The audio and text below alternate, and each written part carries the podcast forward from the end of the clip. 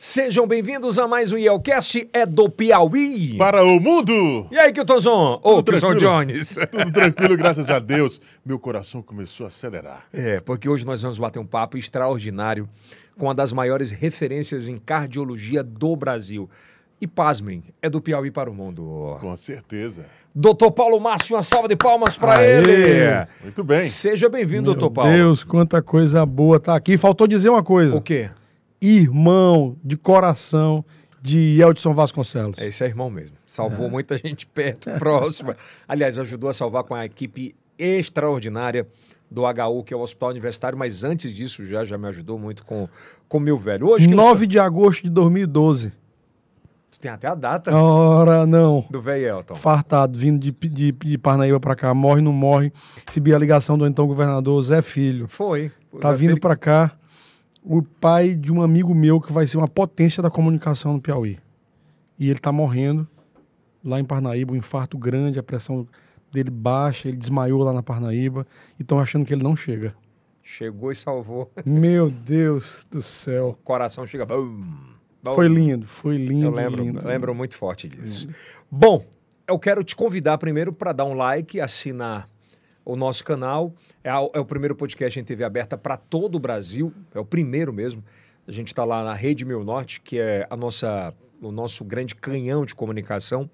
Então, já em banda aberta na, na Parabólica Digital KU, o que é muito importante, no YouTube para todo o Brasil, no Yelcast. Então, é só dar um Google aí no Yelcast, você vai ter ah, no TikTok. A gente está muito orgulhoso do que está acontecendo, com muito orgulho lá no TikTok. Ah, hoje nós somos top 5 já em podcast em podcasts no Brasil, com mais de 120 milhões de views.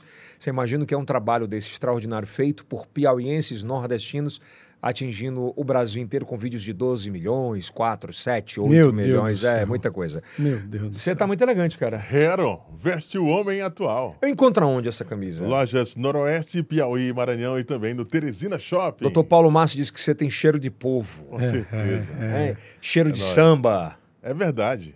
Hein? Aliás, você vai ter um podcast de samba, né? É cara? verdade. No meio do samba. Qual é o nome? No meio do samba. Muito bom, muito bom. Quero te pedir uma coisa. Ah, além de se inscrever e ativar o sininho, se você consome qualquer um desses produtos que as nossas marcas apareçam aqui, por favor, dá uma moral para a galera que ajuda a gente, faz um trabalho maravilhoso. Ah, tem uma galera que trabalha aqui com a gente que precisa receber todos os meses. Então, por favor, nos ajude a consumir qualquer um desses produtos que aparecem aqui atrás, tá legal?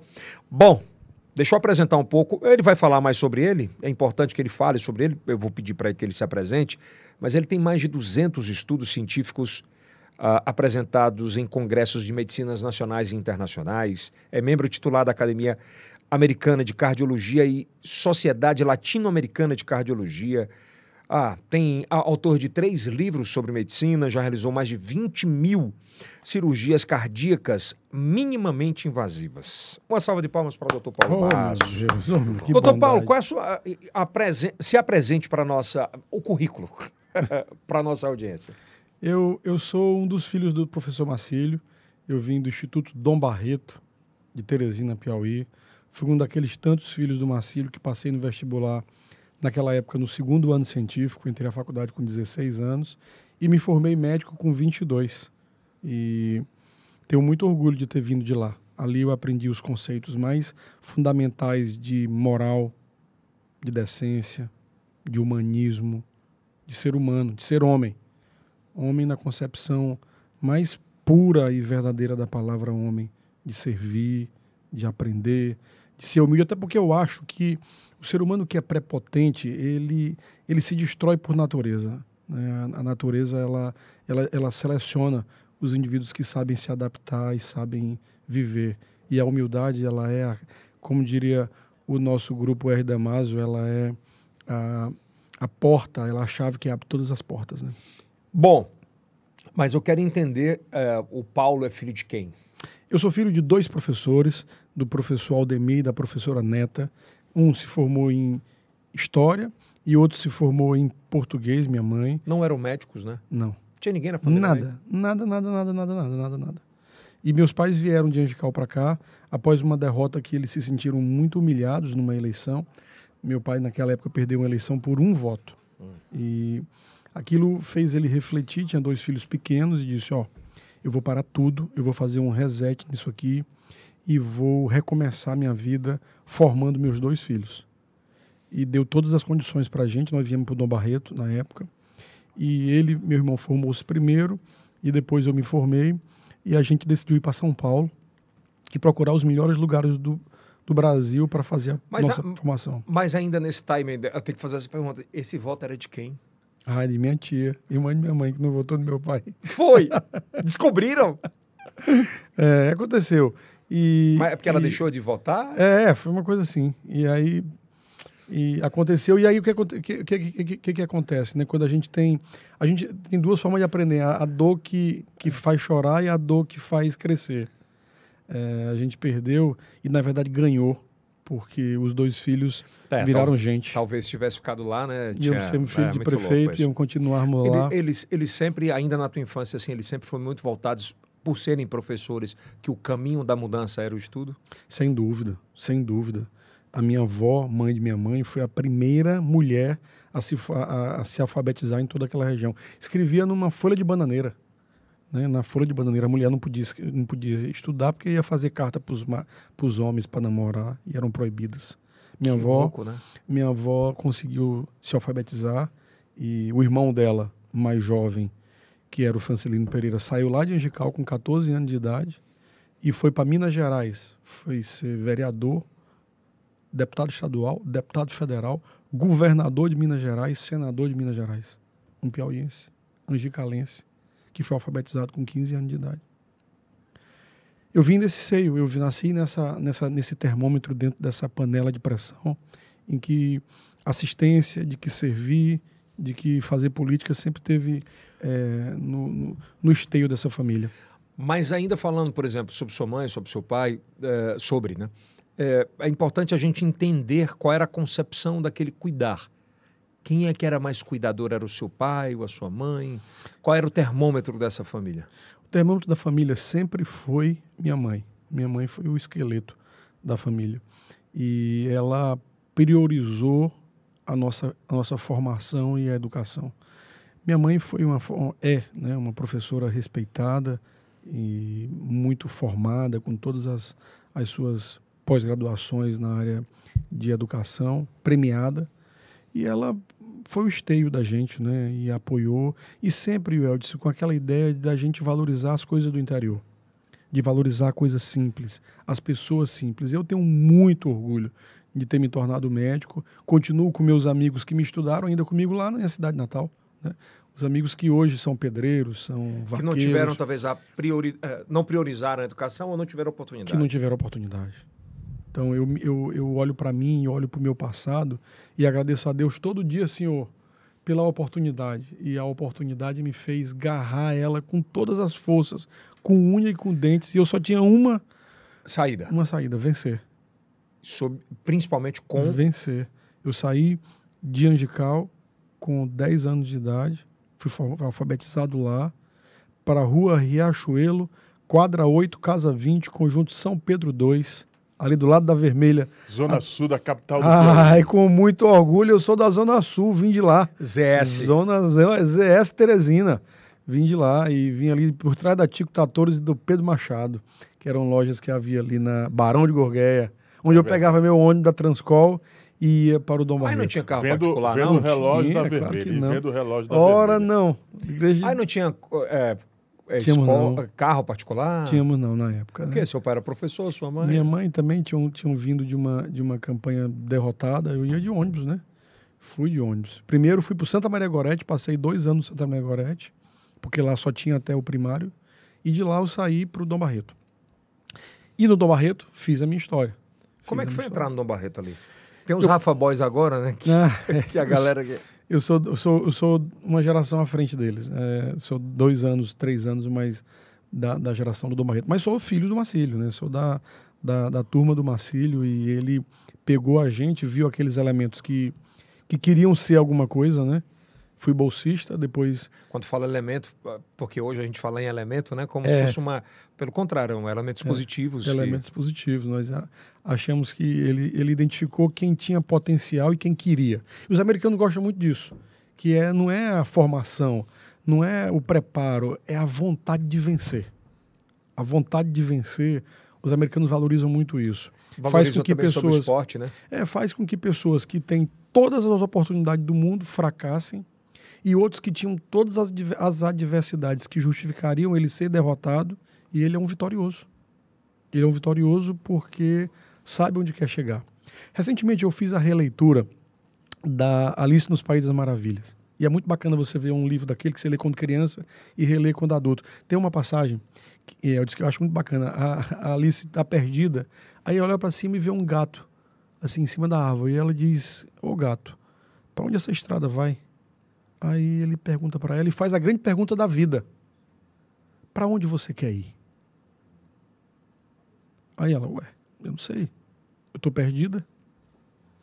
Aí ele, com toda a calma, diz para ela assim: Para quem tá perdido, ó, mocinha, qualquer caminho serve.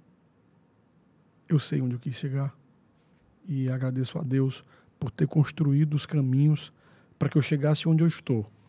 Sabe como? Podendo servir podendo ajudar, podendo ser útil para a vida de tantas pessoas. Para mim, o que mais me realiza, que enche meu coração de realização, que faz eu acordar de manhã e tomar meu café e dizer: o que, que eu vou fazer hoje? Eu vou ajudar, eu vou servir. Quantas vidas eu posso ajudar? Quantas pessoas eu posso servir? O dia que eu não consigo servir, eu chego e digo assim: pô, meu dia foi vazio. Mas porque há poucas coisas mais fantásticas na vida de alguém do que você mudar a vida daquela pessoa. Não por uma cirurgia, não por um, não apenas por isso, né? Mas por uma oportunidade. Oportunizar. Oportunizar. Acho que é a palavra do século. É. E Eldes, nessa pandemia, a gente, eu vivi situações fantásticas de aprendizado. Agora, uma das, uma das situações que mais me aterrorizaram e que mais me angustia, que eu ainda acordo de noite, às vezes, um pai, uma mãe, um irmão, uma irmã lutando por um leito de UTI. Ai, meu Deus, não há nada mais desesperador. Eu nunca vi alguém com fome. Né? Talvez seja pior.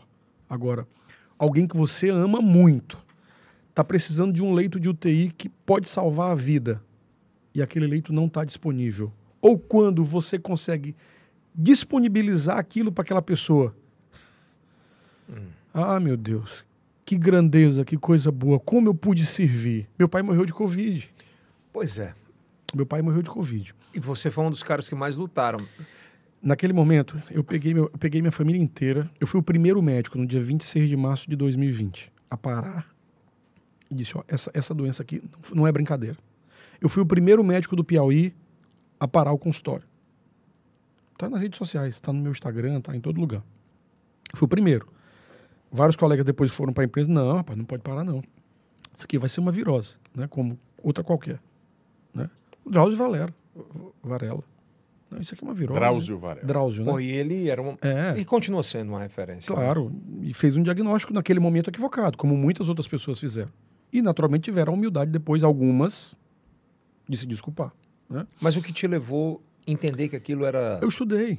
Eu estudei e vi o comportamento da doença no mundo. E vi que era uma doença que não tinha preparo, não tinha anteparo. Né?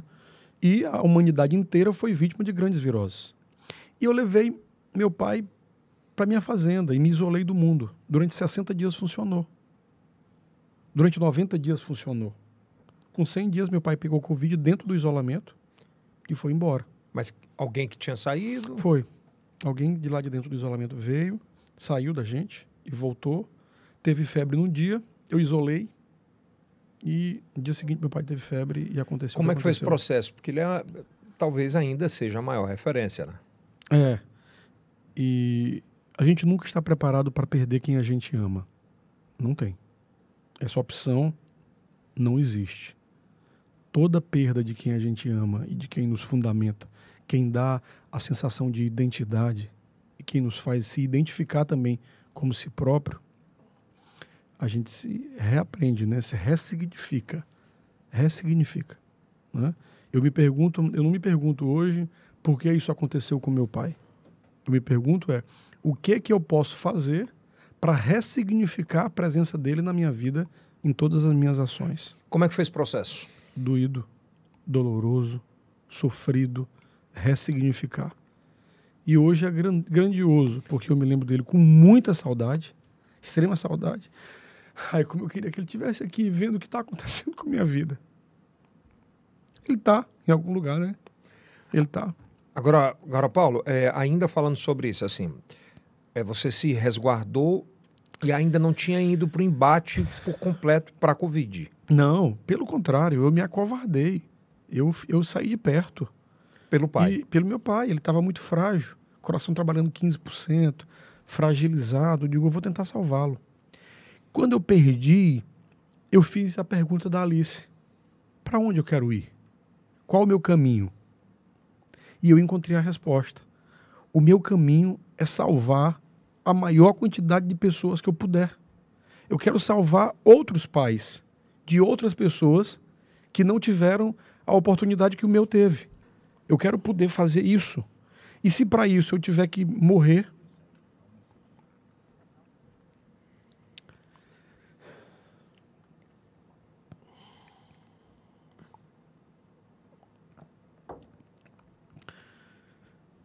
mas eu não vou. E aí eu conversei com minha esposa, com minhas filhas, e disse: eu vou sair daqui e vou fazer um trabalho que vai ser muito bacana para a vida de nossa família. E assim foi feito. Eu assumi o hospital universitário no dia 7 de janeiro de 2021, no pico da pandemia. No dia 14, duas horas da manhã. Morriam quantos por dia naquela época? Em torno de 1.500 a 1.800 pessoas dia. No Brasil. No Brasil eu recebi uma ligação do general Eduardo Pazuello, ministro do Estado da Saúde, era 2h15 da manhã. Meu telefone tocou, do telefone ligado, porque trabalho com infarto. Eu já tinha assumido o hospital. É, não tem horário para isso. Não tem horário. Então eu tô, eu tô online o tempo inteiro. E ele me ligou e disse assim: olha, doutor Paulo Márcio Souza Nunes, eu, aquela voz imponente, eu não sabia quem era, eu digo: sou eu sim. Eduardo Pazuello e é, General Ferreira, presidente da EBSER. Durante duas horas, 618 manauaras morreram por falta de oxigênio. É a maior crise sanitária que o Brasil viveu nos últimos anos. Não há oxigênio em Manaus. Nós temos 70 pessoas para desvaziar de Manaus até o dia amanhecer. Eu vou lhe compartilhar vídeos de circulação restrita do Exército Brasileiro, mostrando o caos que está lá. São vídeos uma UTI de 20 leitos, tinham três ambus e os pacientes sem oxigênio. Morrendo. Os colegas fazendo eutanásia. Era mesmo, pô. Foi.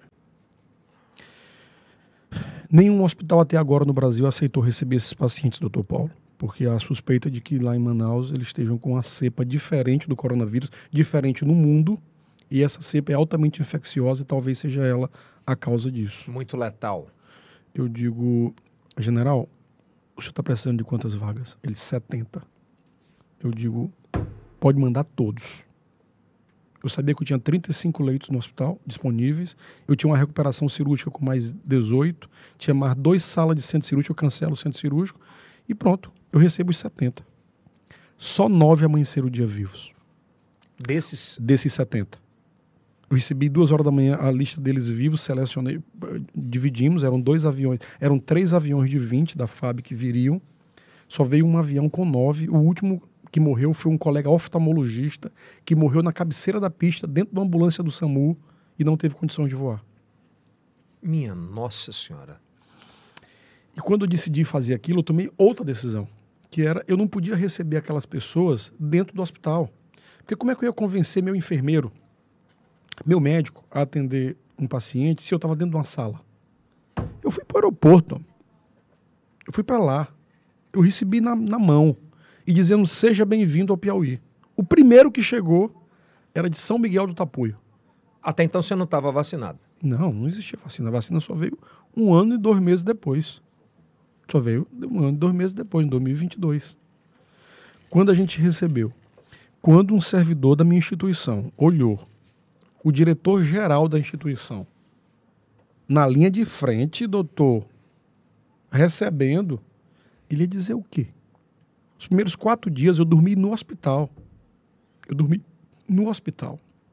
Agora, aquele exemplo de solidariedade, de amor, Aquele exemplo, ele contagiou o Brasil todo. E teve uma sequência absurda de, de, pa- de hospitais aderindo. Todos tiveram que aderir, porque o estado mais pobre da nação tinha o que ofertar, os hospitais mais simples da nação tinham o que dar. Por que os outros não iam receber? É porque eles não sabiam, Yeldson, que no hino do Piauí diz assim: quando a pátria pede liberdade, o primeiro que luta é o Piauí. Diga então Batalha do Genipapo, né? É isso aí. É bem por aí. Escrito por Da Costa e Silva. E aí nós recebemos mansão de elogio dos principais países do Eu, mundo. eu lembro que repercutiu muito forte isso no Brasil No inteiro. mundo inteiro. Foi a maior operação de transporte de pacientes da história da humanidade depois da Segunda Guerra Mundial. Mais de 2 mil pacientes saíram de lá pelo exemplo dado bem aqui. Teresina, Piauí, bairro Jockey Clube, Hospital Universitário. Doutor Paulo Márcio, qual foi o, o- o poder de culpa da, de Jair Messias Bolsonaro nessa situação? Eu acho que o erro principal foi de comunicação. O principal. Ele se comunicou muito mal. Ele se comunicou Como? com negando a doença, negando a gravidade da doença e questionando a vacina. Ele vacinou o Brasil todo. Comprou vacina. Mas não aderiu à vacinação, não, não entendeu que Existe aquilo... um grande ato nisso?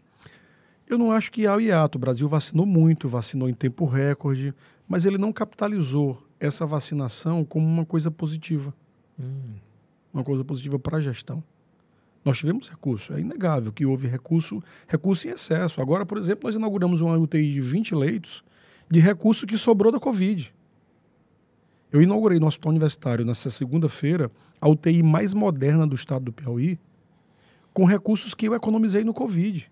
Isso, isso é o que em termos de reais? Isso é, isso é o hospital ser um dos únicos no Brasil a sair da pandemia com o mesmo número de leitos de UTI que teve no pico da pandemia. Porque a gente não montou leito de UTI de campanha. Eu fiz o meu controle de gestão e fiz meu dever de casa bem feitinho. Eu vou consumir isso aqui e quando eu acabar essa pandemia, nós vamos deixar aqui nesse hospital universitário uma obra que será eternizada. E a gente se eternizou. Fizemos uma UTI com fruto do recurso do Covid lá atrás, que veio do governo do estado do Piauí, quando Teresina entrou em colapso e foi decidido estrategicamente que a gente ia ficar com os leitos de UTI não Covid, o HU seria um grande leito, um hospital não Covid, e eu decidi, não, eu vou passar uma parede aqui no hospital, uma parede virtual. Eu lembro que você falava que tinha uma área, né? Eu tenho dois hospitais dentro do mesmo hospital, uma área Covid e uma área não Covid, e vou colocar as duas para rodar o máximo possível. E otimizei meus processos internos, qualifiquei minha turma, porque você quer resultado. Quem faz resultado são pessoas. E pessoas fazem resultado motivadas. Não fazem por salário. Eles fazem mais por outras coisas. Quando você bota elas para sonharem. Um sonho sem meta é um sonho simples. Agora, um sonho com meta, com perspectiva, com chance, com querer fazer. E eu transformei 1.718 pessoas em sonhadores. Todos os servidores do meu hospital, do hospital que eu geri. E nós fizemos Mas tem uma que falar que é seu mesmo, porra. revolução. É uma revolução. Uma grande revolução. Uma ainda, grande revolução. Ainda naquela época, naquele. Quando você pegou o boom que não conhecia muito sobre a doença e tal, eu queria que a gente falasse um pouco disso, né? As cenas de. de Foi às muito de situações assim que, que marcaram muito A forte. que mais toca meu coração era uma noite de uma sexta-feira, nove horas da noite, oito e meia, nove horas da noite. E eu recebo um pedido de transferência de pacientes de Campo Maior. A diretora do hospital gravou um vídeo para mim de três cadáveres dentro das ambulâncias, já mortos. Acom- a- guardados ali porque não tinha mais onde botar dentro do hospital. Que tinha mais gente morta. Foi a primeira ação de socorro que eu fiz de trazer quem estava lá para dentro do hospital. E naquele momento, a Justiça Federal, o Ministério Público Federal, a quem eu parabenizo demais, entenderam que não haveria fila de regulação para aquilo. Aquilo a gente, aquelas pessoas tinham que enxergar. A gente tinha que trazer aquilo e fazer com que abarcá-las, abraçá-las, levar o que a medicina tinha de melhor para aquelas pessoas e tentar salvar aquela Mesmo região. nessa época, a fila de regulação mandava, Não, porque tinha uma fila. Né? Você não pode. Existem critérios numa fila para inclusive com o Ministério Público. E né? no momento daquele de pandemia, quem ia para uma UTI? Né? Como selecionar para quem vai para uma UTI? Né? Quem vai furar essa fila? né?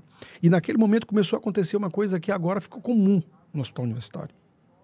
Porque o paciente que tem convênio, Yeldson, ele tem direito ao SUS. E o hospital universitário começou a receber pessoas que tinham convênio também. Em hospital particular. Porque os resultados eram muito fortes. O resultado do hospital era muito bom. Lá a gente tinha todo o tratamento, as pessoas não estavam morrendo no HU. A mortalidade do hospital era pequena no Covid. Era referência. E não tinha leito também no privado para quem tinha convênio. Então, essas pessoas iam para lá. E para quem está me assistindo e não sabe, o SUS cobra o dinheiro do convênio de quem tem convênio. O SUS é ressarcido, você sabia? Ah, é? É, se você tem um, um plano de saúde E vou você- para o hospital público, quando termina a fatura ali, joga no teu CPF, o teu CPF está cadastrado num convênio de saúde, o SUS manda cobrar da Unimed, do GEAP, da CACI. eles têm que pagar. Ora, mas rapaz, nós recebemos muito. Muita coisa que eu fiz no hospital foi de recurso que veio, de todas as fontes. Isso é gestão. E tem que pagar, né? Mas paga na fonte, meu amigo. Paga na fonte. O SUS vai lá e pega. e é- tem que ser. E o, o hospital, ele, ele, ele passou a ser um, um- um celeiro de criação de resultado.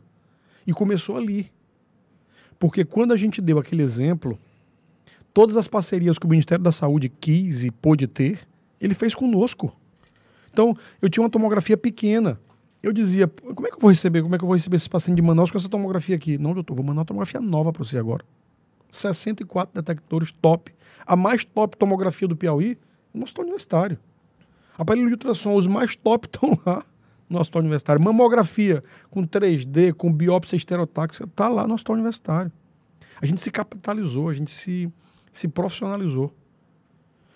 E com isso, a gente tem um hospital hoje inteiro Extraordinário. extraordinário. É. O capítulo do hospital universitário é uma das histórias mais bonitas da medicina do Piauí. Nós ganhamos o prêmio agora de melhor hospital universitário do Brasil. Parabéns. Piauí. O Piauí do, para o, do Piauí para o mundo. Ei, na frente de Minas. UNB. Brasília. Santa Catarina. Paraná. Rio Grande do Sul. Respeite o Piauí, meu amigo. E é verdade. Respeite o Piauí. Respeite, respeite os profissionais do Piauí, os médicos Respeite. maravilhosos.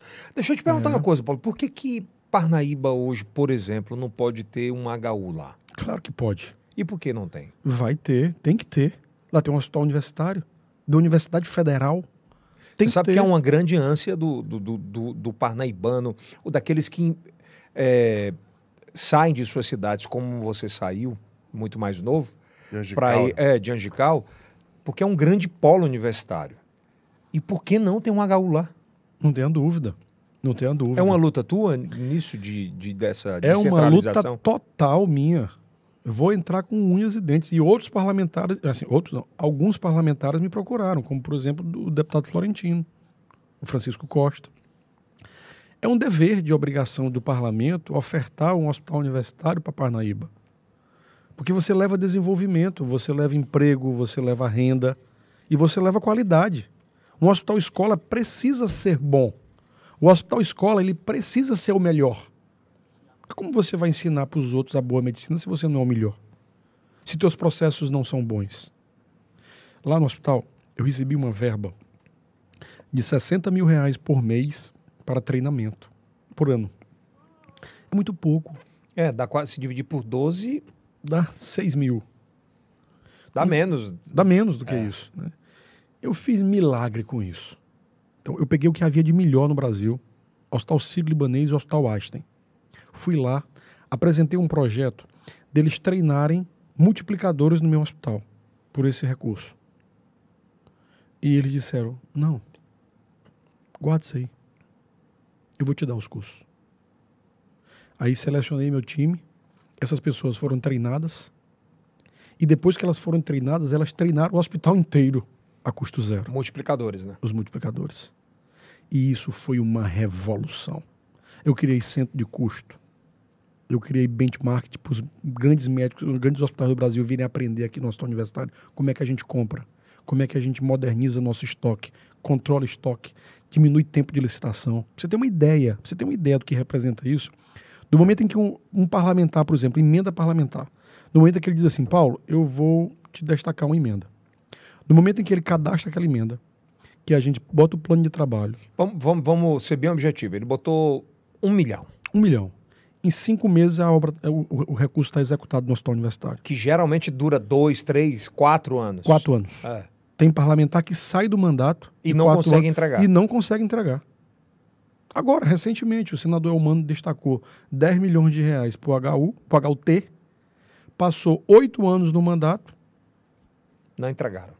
Não foi feito. Falta de projeto, falta de gestão. Gestão, processos. Aí é gestão de gente e gestão de processos. O nosso prazo lá é de 148 dias. Que louco isso aí. Então, assim, 148 dias. remete muito à falta de comprometimento de quem está à frente. É gestão, é absolutamente gestão. Lá, quando eu abro um processo licitatório, eu tenho o padrinho de cada fase. Depois de, de prazos específicos, que é um dia, dois dias, dispara uma mensagem para o superior daquele fiscal. Ele tem que ir lá apagar, saber o que está acontecendo. Se em 24 horas aquilo não acontecer, dá no meu celular. Então, Porra. Aí eu, eu, aí eu abro meu celular, o que está acontecendo? Onde está empacado? Ah, porque fulano está de licença, fulano está de atestado, fulano não veio, então quem é o substituto imediato? Pá, você roda. E isso tu trouxe muito da iniciativa privada. Total, são os conceitos modernos de diminuir distâncias, de não burocratizar, de se relacionar com a empresa não apenas por papel, mas por fala. Às vezes você está do lado de uma pessoa na sua empresa, você tem que protocolar um processo para poder a pessoa do lado te responder. Que tá ali do lado. Do teu lado. E quando tu entende uma mínima vírgula de vender facilidades, dificuldades para ter facilidades, tu execra o cara, tira do pronto. Não, eu trago para ele e chamo na grande. E chamo numa mesa dessa aqui, como nós estamos bonita, como esse é o cast. Tu já fala na- Meu Deus, tu como já- tá bonito aqui. Tu já fala na lata mesmo? Chamo aqui. Ó, a rodada aqui é diferente. A rodada tem que ser diferente. Meritocracia. E aí eu vou dando meta. E a gente vai atingindo a meta e aquela meta, uma vez atingida, se espalha para o hospital inteiro e todo mundo quer brilhar. Todo mundo quer estar junto. Vou te dar um exemplo aqui. Vou te dar um exemplo. O HU precisava ser referência na pandemia. Eu queria que fosse. E o Piauí precisava daquilo. O Brasil precisava daquilo. Eu digo, olha, eu vou vacinar. Não, você está ficando doido, você vai trazer pessoas para vacinar dentro do HU? Vou. Vou. E mais. E, e serei o centro que mais vac- vai vacinar no Piauí. E mais. Seremos o centro que mais vai vacinar e mais vai ser elogiado. Abri três turnos de vacina. Na recepção. De manhã, de Pilantrada, tarde, de noite, três turnos. Vacinamos o Piauí inteiro.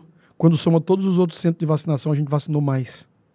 E eu trouxe as pessoas para dentro do hospital, para conhecer o hospital. Conhecer a área mais bonita do hospital. A entrada, a recepção, limpa, cheirosa, Que parece um hospital, aspas, particular. particular. E as pessoas viam, pô, tá aqui esse hospital, ele tá funcionando, eu tô me vacinando aqui.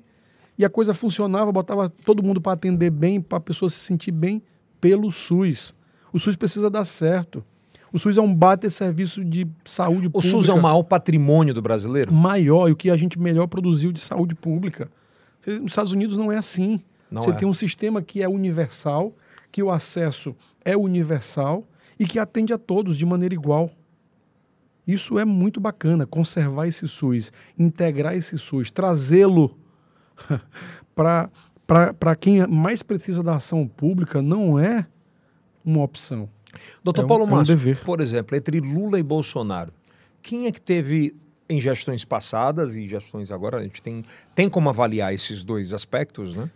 É, quem é que teve maior respeito pelo SUS?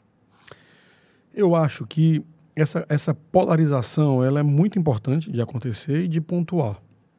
Um conceito da gestão do presidente Lula é, é abrir as portas, é incluir mais, é fazer com que as instituições, inclusive federais e universitárias, cheguem mais a quem precisa, no maior quantidade de pessoas.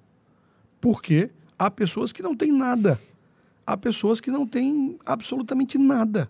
Não tem o que, não tem o mínimo de saúde. Assistência. Então, esse olhar de acolhimento, esse olhar de envolvimento, é uma marca registrada, quer quem goste, quer quem não gosta do presidente Lula. Isto é uma verdade incontestável. E será assim. E será assim. Será mais de inclusão e de levar para os descamisados, para os desassistidos, para, para as classes D, E, F, G, H, o que for, que não tem acesso. Essa é uma determinação do presidente atual. E é inegável.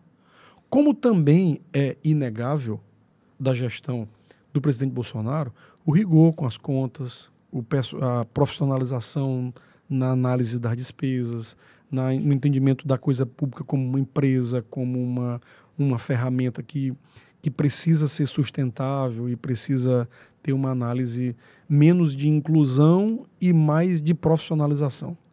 Isso também tem e aconteceu.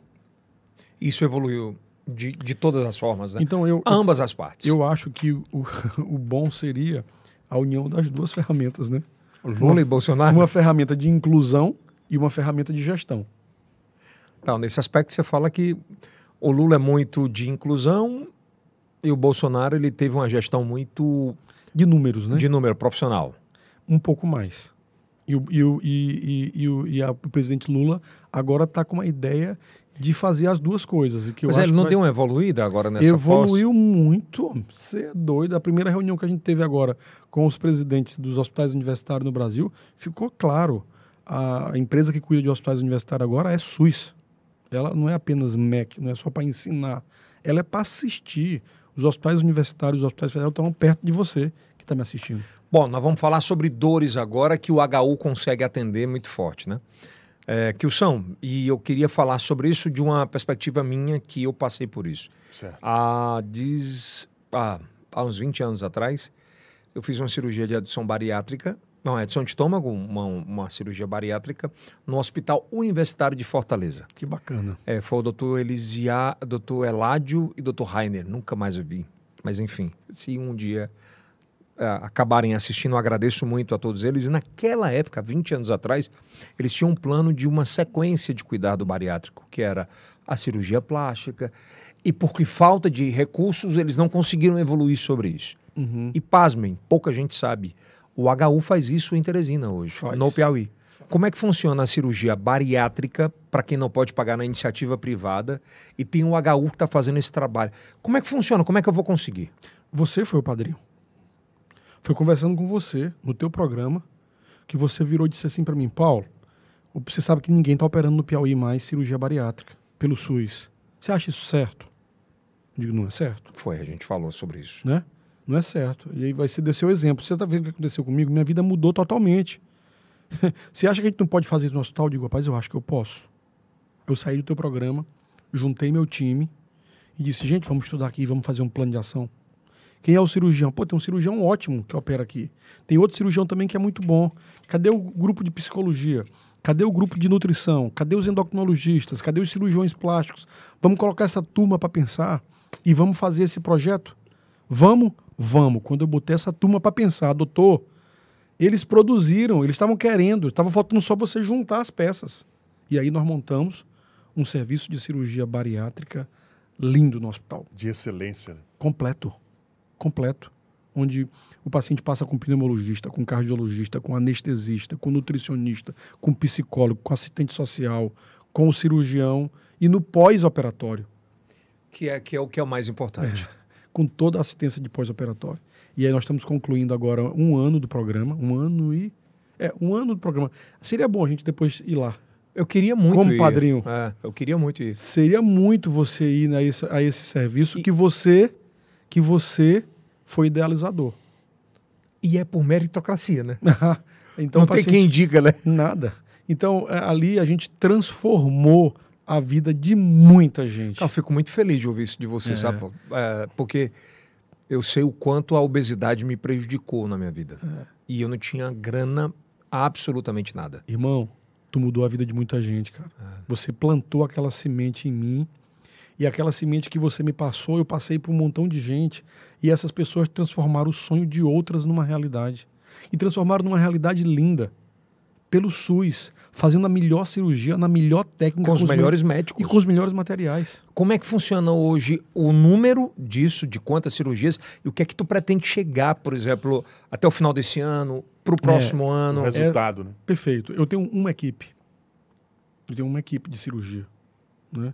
Então E- não tem como expandir muito rápido. Não, mas já tenho outra equipe pronta. A questão é que o hospital universitário ele recebe um pacote de recursos para eu fazer cirurgia do câncer, cirurgia neurológica, cirurgia do coração, cirurgia ortopédica, é, tudo. Então, se eu agigantar demais uma área, vai faltar em outra. Ontem, o Ministério da Saúde recebeu o secretário de Saúde do Estado do Piauí, levando o sonho de um povo que aumente os recursos financeiros para o HU. O HU é uma Ferrari que está faltando só combustível para rodar mais. Já tem um motor, né? Tem tudo. Então, se isto acontecer, né? Porque já houve a comprovação de que o HU recebe menos do que o que produz. E que o HU pode produzir muito mais. Ele pode produzir muito mais. E se isso acontecer, se a gente tiver o aumento do teto MAC, O que é, que é o teto MAC? O Perdão teto- a minha ignorância. teto perfeito, claro, de ignorância, é o teto de média e alta complexidade. Não é o HU é um hospital de alta complexidade que faz procedimentos eh, grandiosos, eh, de- complexos. Não é uma unidade de saúde. Se isto acontecer, se houver o aumento do teto do hospital, e Eldson, nós vamos escrever uma página marcante nesse estado. E o que é que falta? faltava o interesse político que eu não consegui sensibilizar o governo passado nesta pauta e que esse atual eu não precisei fazer praticamente nada. Eu apresentei para o governador Rafael, apresentei para o secretário Antônio Luiz, apresentei pa- para os deputados federais da bancada federal governista do Piauí eh, e eles disseram assim, peraí, isso aqui vai sair, vai rodar. E a coisa está rodando, está rodando. Bem mais rápido? Não é meu amigo, a uma velocidade de foguete. Está rodando na velocidade de foguete. Virou, é, virou para a bancada e para esses. Prioridade. Virou prioridade. Se isso acontecer, o hospital recebe hoje 3 milhões mês para bancar tudo. né? A gente acrescentaria 2,2. Ca- Quase dobra. Quase dobra, meu amigo. E, aí, aí- se dobrar, nós vamos tratar a dor. Nós vamos sarar a dor. Então tu vai ter possibilidade de ajudar muito mais gente com obesidade. cirurgia cardíaca, câncer, ortopedia, neurologia, neurocirurgia. É, aí vamos para transplante, transplante de córnea, transplante de rim. Caramba! Doutor, se isso acontecer, E pelo que você tá vendo, isso vai rolar? rapaz, a probabilidade hoje, se eu tivesse num desses sites de apostas aí, No esporte da sorte. eu botava tudo que eu tinha, porque nós vamos ganhar. Esse pessoal se sensibilizou. Ei, sensibilizou, o Piauí Muito precisa. E você botar recurso num, num hospital que entrega resultado, você É entrega uma resultado, coisa você colocar no elefante, né, É, amigo? doutor, entrega num lugar que vai que você devolve para a sociedade aquele investimento em números. Que loucura, hein, que eu sou. Tô muito feliz. Eu tô extraordinariamente feliz, sabe? Porque é Teresina, ele é conhecido, co- ela é conhecida como um polo de saúde. Isso. É verdade. A gente Muito fortemente sobre O isso. principal turismo É. do Piauí é médico. Pois é, mas assim, tem um negócio que me incomoda muito, desde muito, desde muito sempre. Uhum. É que é um polo de saúde, mas é um polo medíocre muitas vezes. E isso pode, me incom- ah, pode incomodar algumas pessoas. Mas é um Perfeito. polo medíocre que ele só tem uma cadeia alimentar nisso que o principal alvo não é quem precisa. É verdade. É quem tem dinheiro. Você concorda? Total. É- pode ser muito duro do que eu tô falando, mas Não. a, pra mim é muita realidade. A verdade é libertadora. Tá no Evangelho. É tipo, você tá numa escala de 0 a 10, 9 se ferra e naquele 1% é que evolui, que é. o dono da clínica. E a galera tá todo mundo ferrado embaixo, que não consegue chegar na ponta. É. É verdade. É verdade. Então, E é um vespeiro. é, então aqui tem a saúde que funciona mais rápido para quem tem grana. As- é, são as, as, as pensões, né? É, se eu posso que- pagar, tu me atende mais, ráp mais E a rápido. coisa funciona, e a coisa roda, né? O, o desafio do Piauí hoje é fazer a roda rodar pelo SUS.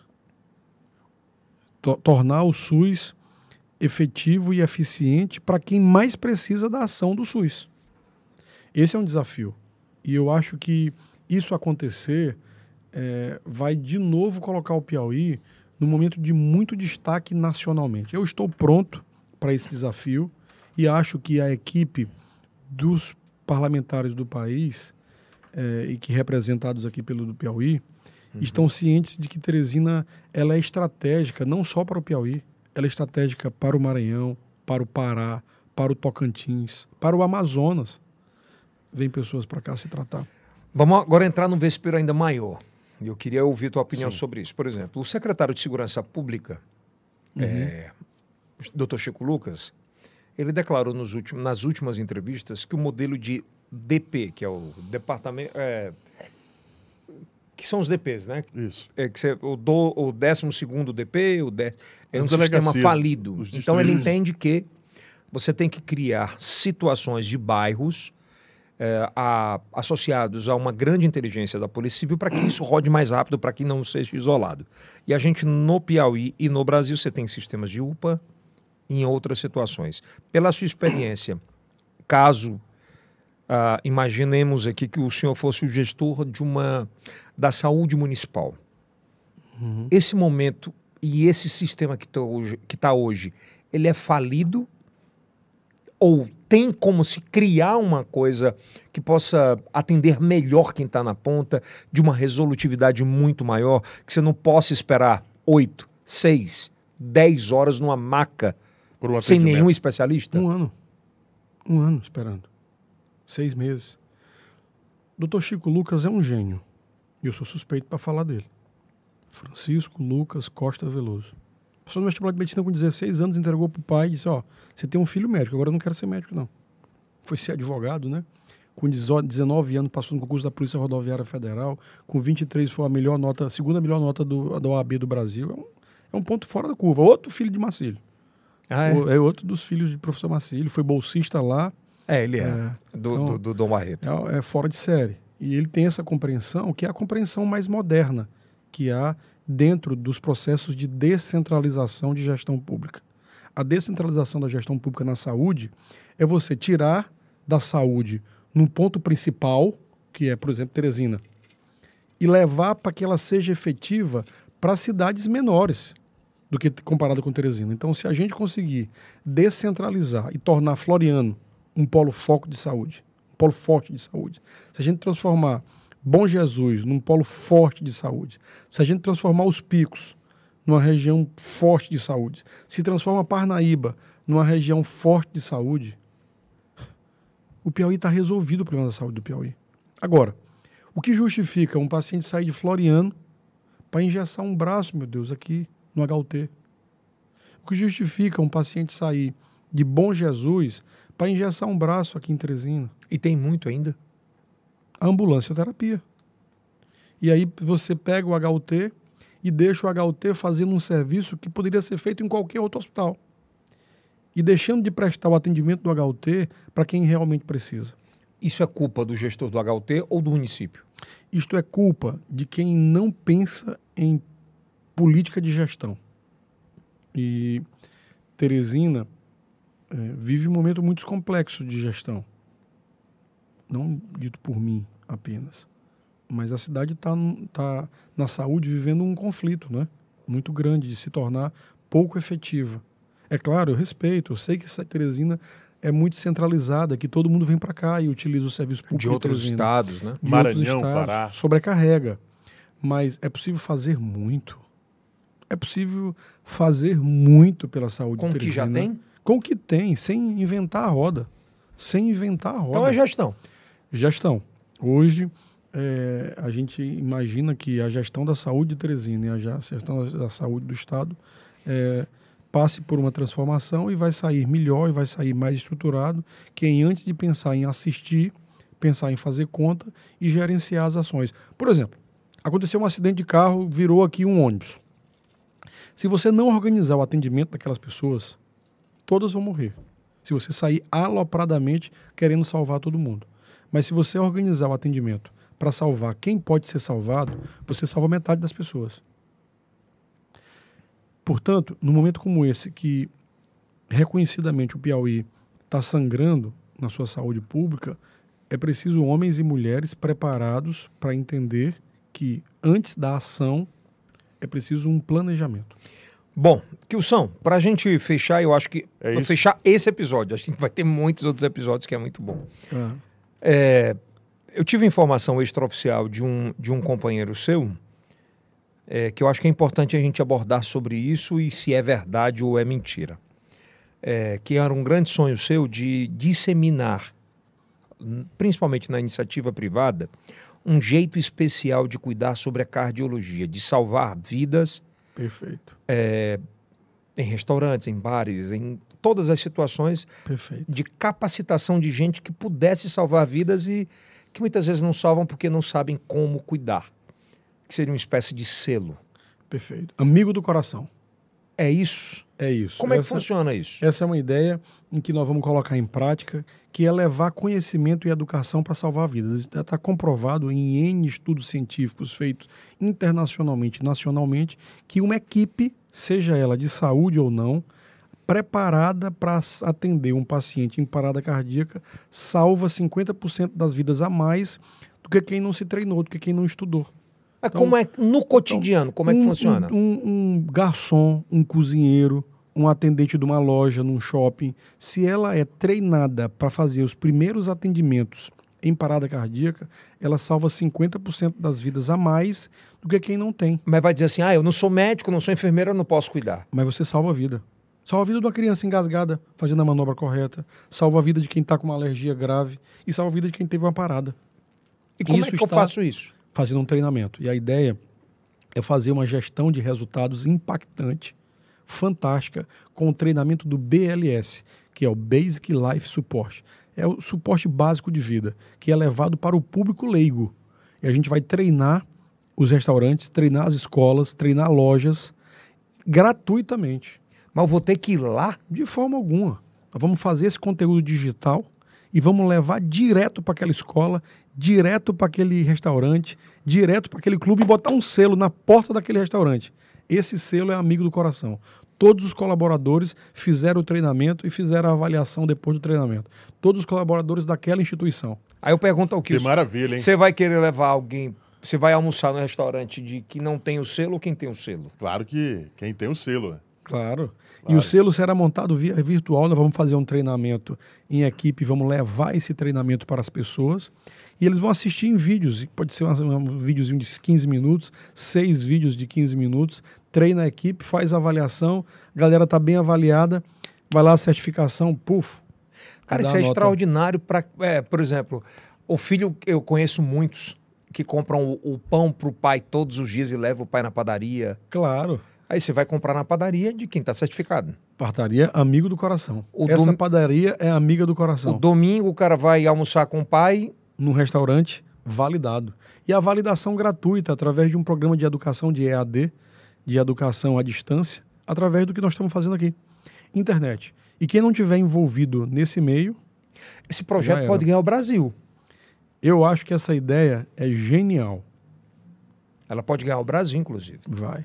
Vai ser pioneira isso e vai ser um projeto que vai mudar a vida de tanta gente. Ganhar não só o Brasil, mas todos os corações. É tão. Oh! que eu sou maravilhoso. Fala assim, não, a gente se apaixona, só. Você falando desse jeito assim. Sabe por que que a gente tá falando isso? Porque salvar o pai, salvar a mãe, ou salvar um idoso que tem. Porque muitas vezes a gente não percebe quando a pessoa vai ter infarto. E tem É. um monte de coisinha. Olha, eu acho uma coisa fantástica. No Hospital Universitário, nós treinamos a equipe não médica para treinamento em parada cardíaca. 15 dias atrás eu recebi uma mulher, funcionária da empresa terceirizada, que faz a limpeza do hospital. E elas fizeram. Todas as funcionárias, todos os funcionários da limpeza do hospital fizeram o treinamento em parada cardíaca.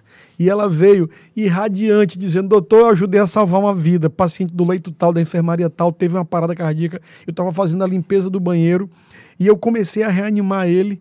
E quando eu fiz todas as manobras que eu aprendi, e deu tempo da enfermeira e dos médicos chegarem, e depois que eles chegaram, terminaram o atendimento e a gente salvou o paciente. Só foi possível salvar porque o primeiro atendimento foi bem feito, o dela. E ela sabe que foi. E ela foi capacitada. Foi capacitada, É, treinada. É. por um curso que nós vamos levar para o teu restaurante, para tua empresa, para tua padaria, para tua escola, E de forma gratuita. de forma gratuita, Isso através do HU. através do HU e através de parcerias que nós vamos desenvolver com a iniciativa privada, especialmente no que se refere à comunicação. Você acredita que esse, esse, esse passo, por exemplo, ele possa ramificar para outras áreas de demandas ah, brasileiras, de dores? Por exemplo, dores. ah, a gente está falando da cardiologia, de infarto. Certo. E a gente está falando de outras áreas também, eh, principalmente especiais do ah, de que não pode. Me ajuda aí, equipe. é, outras áreas importantes como autismo, como outras áreas importantes, que ainda existe uma resistência muito forte de querer conhecer como ajudar.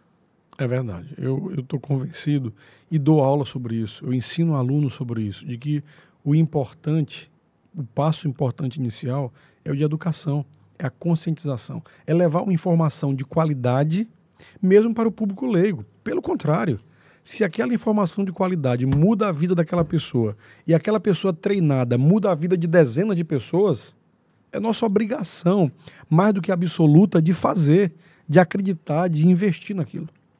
É bem isso. Vai, Kilson. É isso aí. Doutor, qual o, tamanho daquela cena onde os brasileiros, durante a pandemia, vibraram com todos os profissionais, aqueles que dormiram nos hospitais? O senhor que também dormiu e que foi aplaudido por todo o Brasil. Qual o tamanho daquela cena?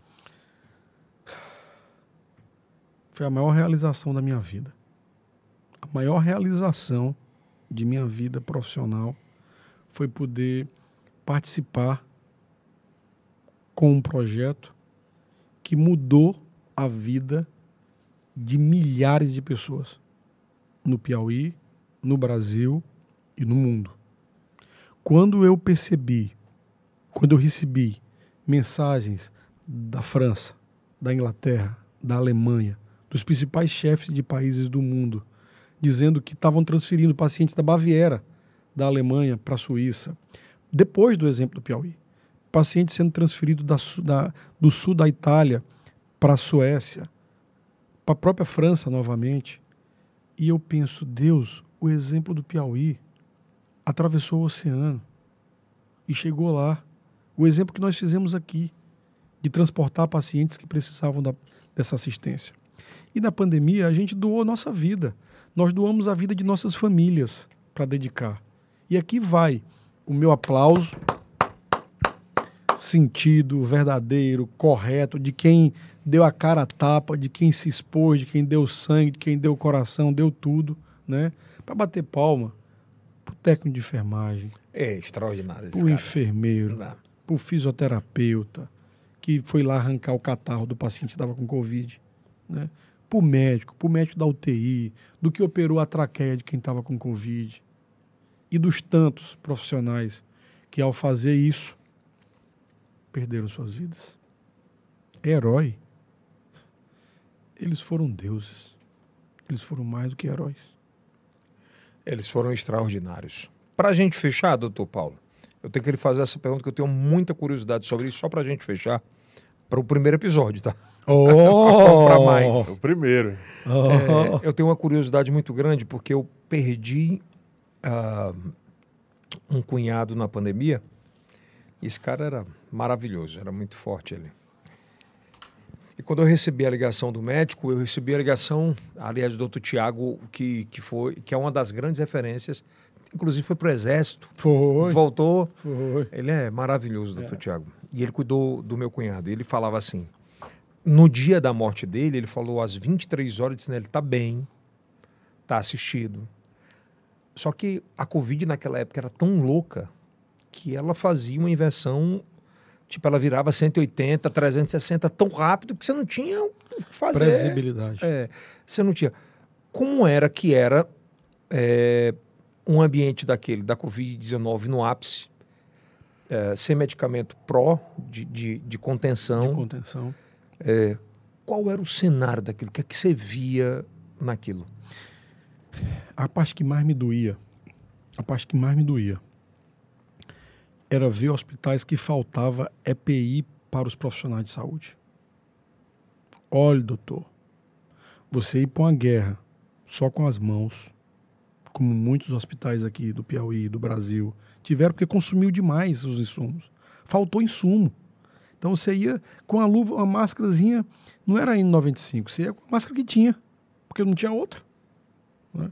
Então, isso me doeu demais. E doeu casos como esse, que foi hoje a gente sabe o que, que é. A gente sabe do que, que essa pessoa morreu Como era? trombose. A, a, a, Covid, ela, além de fazer inflamação do pulmão, ela fazia uma inflamação sistêmica que engrossava o sangue e o sujeito tinha uma embolia. E morria de embolia. A maioria das pessoas morreram de embolia? Muitas. A principal causa de morte no Covid foi o tromboembolismo pulmonar. Tromboembolismo venoso. Era a principal causa de mortalidade. Ela, ela chegava no. Ela inflamava o corpo, inflamava o pulmão, dificultava a troca gasosa, mas na base dela, ela, ela pegava os pequenos vasos sanguíneos, os mais finos, e trombosava. O sangue engrossava, coagulava. Naquela época, se tivesse essa informação, por exemplo, ah, as medicações de, de não deixar que isso acon- muita gente teria, teria sido Teria salva. muito mais. O anti-inflamatório que a gente só aprendeu a usar o corticoide, que era salvador. A gente só começou a usar o corticoide tardiamente, porque a gente tinha o conceito de que o corticoide baixava a imunidade e ao baixar a imunidade o vírus piorava. Não, o corticoide desinflamava. E ele em doses cavalares como foram usados. Salvou tanta gente, meu Deus. E todos esses conhecimentos ajudaram a gente a salvar outras pessoas. Mas até eles se tornarem realidade, muita gente partiu. O lapso disso. No Brasil foi maior porque a crise do Covid foi politizada. O que foi uma grande N, Foi né? politizado. Então, havia pessoas que, por influência política, achavam uma opinião e outros, por influência política, pensavam outra coisa. Então, a política no Piauí ela contaminou muito o juízo, contaminou muito a mente de todos nós. Mas a. COVID, a Covid nunca foi uma gripezinha, né? Jamais. Jamais. Jamais. E os números delas provam isso. É, eu te falo porque agora, em 2023, a gente bateu agora 700 mil mortes por Covid-19. Tem um dado que é muito forte, que 100 mil pessoas morreram em 36 dias. É, um dado Assustador. É, muito louco. Assustador. É um dado assustador. Só, só dois países atingiram essa, essa, infelizmente, meta, né? O Brasil e os Estados Unidos. É duro. E especialmente é, doloroso e, e absolutamente sofrido e doído é porque esses números não são só números. São vidas, né? São Na- famílias. na- pai a gente só tem um, mãe a gente só tem uma, né? Então, ah, foi uma morte. É, mas na minha casa foi 100%. Pedi minha mãe, pedi meu pai, pedi um irmão. Então foi 100% na minha casa. Portanto, eu acho que um dos grandes eh, ensinamentos em que eu carrego isso na minha vida, viu, Yeltsin, e, e carrego isso nas minhas aulas, é que a gente tem que sentir a dor do outro. Médico bom é médico que se sensibiliza com o outro, que trabalha, que faz tudo, mas que não deixa de, de sentir, de doer junto com a dor de seu paciente. A- a- acho que vai até a mais, ah, vai bem mais do que isso. É trazer a dor do outro para sua dor e dizer assim: ou você faz, É, ou vai dar merda. é verdade. Mas ele tem que sentir que isso vai dar merda. É verdade. Há, há uma frase de um psicanalista que diz assim, de Cacau, ele falava o seguinte, que é, conheça todas as teorias, conheça todas as técnicas, mas ao tocar uma alma humana, seja apenas outra alma humana. Portanto, eu finalizo aqui essa primeira parte dizendo que antes de cuidar de pessoas e de corpos, que a gente cuide das almas, que a gente cuide das pessoas como um todo, que a gente não perca jamais, meu Deus, a capacidade de se emocionar e de se indignar com situações que a gente pode mudar. Posso lhe convidar mais vezes? Ah! o melhor pod do Brasil, meu Deus! Não, e, mas- vendo, e vendo isso aqui lindo desse jeito, meu Deus. Negro Bem lindo vestido. do Bom Dia. Muito bom. Bem vestido aí, não é não? Ô, Hero. Doutor Paulo Márcio, eu quero lhe, de cara lhe convidar para vir em outros episódios. Meu Deus, que O que é bom. que a gente tem feito aqui no Yelcast que acho que tem revolucionado? Por isso os números são extraordinários. A gente tem é, trazido temáticas nacionais com personagens piauienses. É verdade. Isso vira, né, Will, de uma coisa absurda. Então, assim, tudo que é relacionado à saúde, a gente tenta trazer os melhores médicos. Quando é política, traz. Ave Maria. Graças a Deus, o engajamento do TikTok é um negócio extraordinário do Yelcast. Então, assim, quero muito que você cole mais, cada vez mais com a gente. Ah, e veio chegar aqui, um negócio de qualidade, conteúdo de qualidade, o som. Né? Rapaz, eu me vejo bonito, meu Deus, nessas câmeras. Pelo amor de Deus. Gostou do Fazendo, camarim? fazendo camarim, é doido, homem. Tá diferente? Você vê um homem como eu, rapaz, me achar bonito aqui nessas câmeras. Até cabelo, meu Deus, me botaram desse jeito. É do quan- Piauí para o mundo. Nessa quantidade, hein? Muito obrigado por você ter vindo. É, eu obrigado. sou um fã, é, pelo, primeiro pelo, pelo profissional, pela pessoa, né? E pela oportunidade, ou oportunidade de muita gente, né? Você salvou com toda a sua equipe um cara que é muito forte com a gente, que é o Carlos Mesquita. e Isso me deu um problema, você sabia? Não. que todo mundo que está doente acha que eu tenho que salvar com você. e muitas vezes você não consegue porque tem o tá, a, a regulação com o Ministério Público e o cara muitas vezes acha que eu não posso, que eu vou ligar para o Paulo, vou falar, bota na frente de todo mundo. É, Não ele, é assim, existe Ele um- veio regulado grave. Pois e não- ele não entrou é- na fila de regulação. Me explique isso, porque Isso. muita gente acha que pela uma ligação você consegue colocar alguém e Ele- não vai, ele velho. foi interessante. Ele teve um problema na Parnaíba, ele foi um tratamento dentário lá. Lá ele entrou em choque séptico, foi entubado lá e pela, pela gravidade da situação, ele entrou na fila da regulação, pela idade, subiu na, praza- na, na, na- na fila de regulação e veio regulado. Aliás, aliás, aliás, registra-se. Regulado e desenganado. É, ele chegou quase como morto. Ele veio pra cá, e a Parnaíba inteira comentou que ele veio pra cá pra morrer aqui e não morrer em Parnaíba. Verdade. Né? A doença que ele tinha tinha uma mortalidade de 88% nos Estados Unidos. De cada, de, de cada 100 pessoas que tinham a doença dele, 88 morria lá.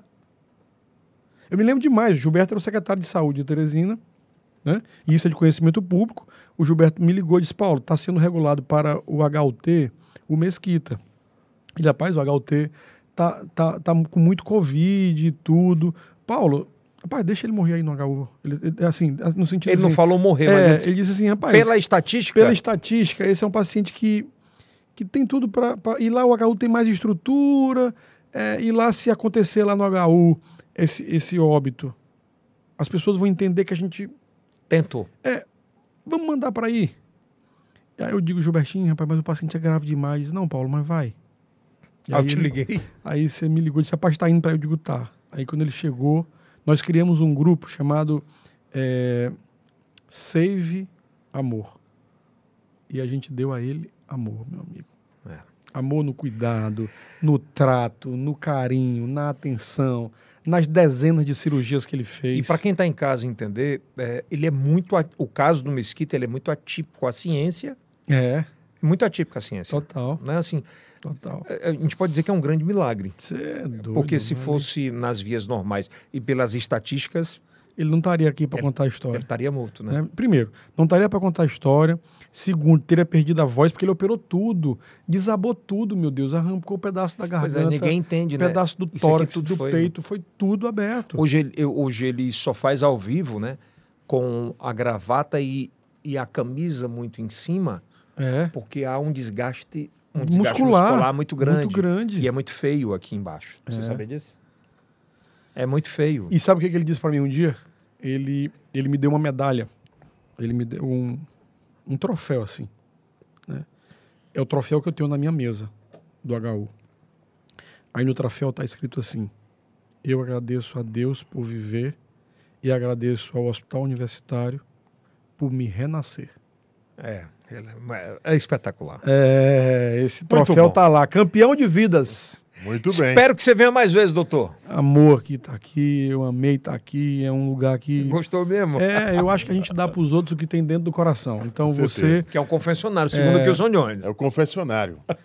você e Eldson, e você é perfeccionista, né? Total. Muito, Isso me dói. muito. Ou Paga não, um preço né? caro por isso, porque cobra das pessoas, às vezes é mal entendido, porque cobra demais. E aquele que cobra demais é, é alguém que quer o final. Isso aqui que você está me assistindo. O som. O som é puro. A, a luz, ela é top. O enquadramento aqui das câmeras As câmeras são tudo com, com lente altamente sofisticada. É. Porque pega um sujeito como eu, meu Deus, feio, e transforma ele num sujeito é, é, mais ou menos. Até passa. bonito. Não, passa, Tá- passa. tá aí. bonito, tá é, Passa bonito. assim, passa com seis, um sete. Mas sabe por que, que é passa. isso? Porque eu acho que o, o piauiense merece receber É, um material de muita qualidade. é. É, Passou Eu- da época do patinho veio, do patinho feio, né? É, eu acho que aqui Faz é... tempo. Tudo bem, que me perdoem as Mas, mas comunicações. o grupo. Meu Norte, ele é muito forte nisso, em qualificação. Tomara que, que eu, eu- tenho muito carinho pelo Grupo Meu Norte, né? Muito mesmo. O Paulo, a Urias, são pessoas revolucionárias na comunicação que fazem, né? Eu acho que uma Agora, eu vejo esse I assim fico pensando na TVI. Não, não, não, não, não, não, não. Aqui o máximo que pode acontecer em dezembro é o Inovação ML. Sem sombra de dúvidas, aqui é um, é um projeto feito a muitas mãos. E eu fico muito feliz de verdade, doutor Paulo, de, por exemplo, o Grupo Meu Norte agora, ele se preocupou com uma coisa extraordinária, que é a qualificação profissional. E usar desse poderio para chegar até a, pros, até a ponta, isso é extraordinário e acho que a gente vai evoluir muito sobre isso. Então, de cara, eu quero lhe agradecer esse primeiro episódio. o primeiro, aguente. Só o primeiro. É, a gente vai bater muito papo sobre muita coisa, mas muita coisa. Você vai trazer ele bonito desse jeito, bem vestido. Sempre. Hein? É, sempre. Hein? Que Mostra, o- dá um close nele, o, dá um o close pior nele. que aí. eu, com, com o Kilson eu não posso mais desquitar, não. É, Kilson não tem mais desquite contigo. não tem. Né? Definitivo. No próximo episódio, a- a- eu conversei com o Dr. Paulo Massa, a gente vai começar a trazer episódios cotidianos. Ele vai ter um podcast na Estação I. Com certeza. Oh, que de maravilha. saúde. Quero, te- posso anunciar? Pode já. Nós vamos fazer um podcast aqui de saúde, em que a gente vai, vai abordar a cardiologia e outras áreas da medicina. O que é muito importante. E vamos fazer um bate-bola de especialistas aqui. Cardioendocrinologista, Ele vai poder saúde. trazer todos os médicos aqui, bater papo sobre todos os assuntos. Nós vamos escrever uma das páginas bonitas da comunicação em saúde no Piauí e no Brasil. com a qualidade extraordinária. E o que é que é bom sobre isso? É que só quem ganha é o Estado. Né? É. A gente vai ter N possibilidades de falar sobre muita coisa e sobre muitas informações, eh, informações. E tem uma novidade: em agosto, nós vamos ter a maior feira de medicina do Nordeste, que é a Nordeste Médio. Top! Vai ser revolucionária? Nordeste Para fazer médio. negócios em saúde, para vender produtos, para vender serviços no Nordeste. Nós vamos fazer história aqui em Nós agosto. vamos fazer o maior centro de discussões sobre a nova medicina, né? Opa! Com comunicação de qualidade, com um serviço de entrega de resultado fantástico, produtos tecnológicos em medicina, a comunicação, a tecnologia da informação.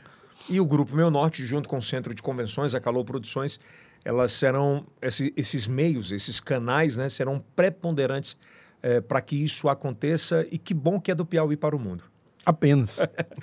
Meu irmão velho, obrigado. Doutor Paulo Abraço de Márcio. almas e de corações. Por Seja favor, que o senhor. Jones anuncie e finalize o podcast. Bom, recebemos aqui doutor Paulo Márcio. Meu coração foi às alturas. Boa! Até o próximo episódio aqui em cima. No E-Card, você já vai lá e assiste o próximo. Isso é o Yelcast Do Piauí para, o mundo. Até a próxima.